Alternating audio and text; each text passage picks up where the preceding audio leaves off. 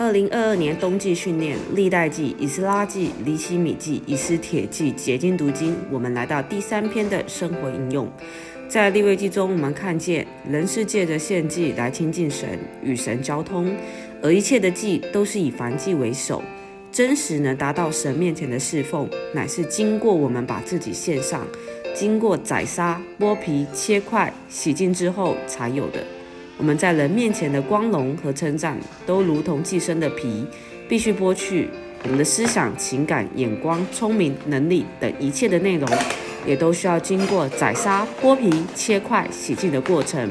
然后神的火才能降下。燔祭需要每日献上，预表在新约里，我们属神的人应当每日将自己献给神。今天在我们的基督徒生活和教会生活中，需要常时不断地将自己当作燔祭献给神，经过燔祭坛的烧，这才是真实能让神满足且能带下神祝福的侍奉。愿是祭坛后是我，若没上是就没过，若非说有先奉献，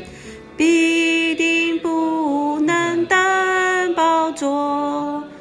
们若真肯牺牲，舍己万事享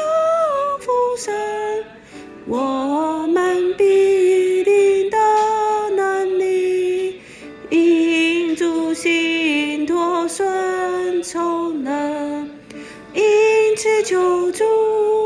结实指甲，指示我的魂生